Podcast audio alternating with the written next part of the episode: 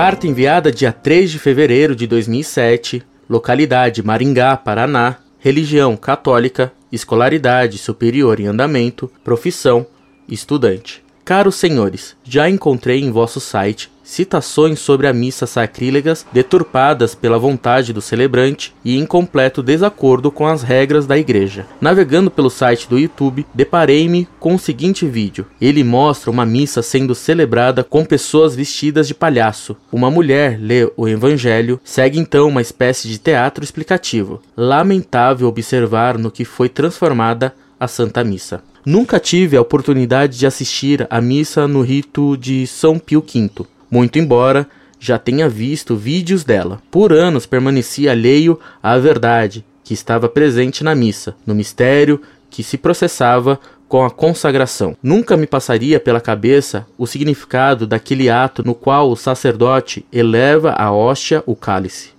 ambos, então, o corpo e sangue de Cristo. Nasci em meio ao novo ordo e hoje constato o quão danoso foi para mim e para muitos colegas que não mais se encontram em comunhão com a Santa Igreja. Não foram poucos aqueles que abandonaram a fé por falta de coerência e de entendimento. Felizmente, segui outro caminho. Aqui em casa, após muito conversar, minha mãe compreende e apoia o retorno da tradição. Ela, que já foi da RCC no passado, concorda que é urgente a restauração e a verdadeira renovação, não criar algo novo, mas reavivar o que já existe de nossa igreja para que o melhor futuro seja garantido para as próximas gerações. Tremo ao pensar no que pode ocorrer se as coisas continuarem como estão. Por fim, cito um documento que encontrei na internet de um grupo de reflexão. Falavam das mudanças instauradoras pelo Concílio Vaticano II, meditando sobre os benefícios trazidos por ele.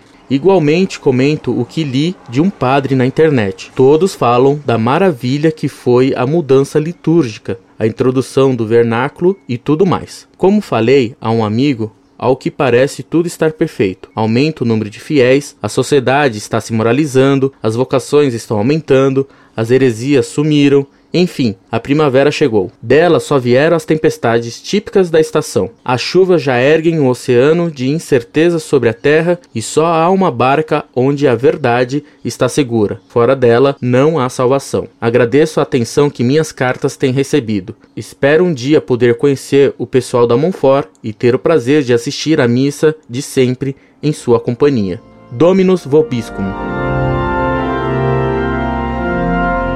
Muito prezado Salve Maria. Sua carta muito me alegrou por sua sincera compreensão do bem da missa e dos males trazidos pela nova missa de Monsenhor Bonini. Seu testemunho de que desconhecia a presença real de Cristo na hóstia consagrada comprova como os padres modernistas deixam o povo na mais completa ignorância das verdades de nossa fé. Como é possível, durante anos, manter um rapaz frequentando a igreja e assistindo missa sem nunca lhe falar da presença de Cristo na hóstia consagrada. Entretanto, isso aconteceu com você, como acontece com muitos outros. Em 1972, tive uma aluna que comungava e que não sabia que Jesus Cristo estava na hóstia que ela recebia.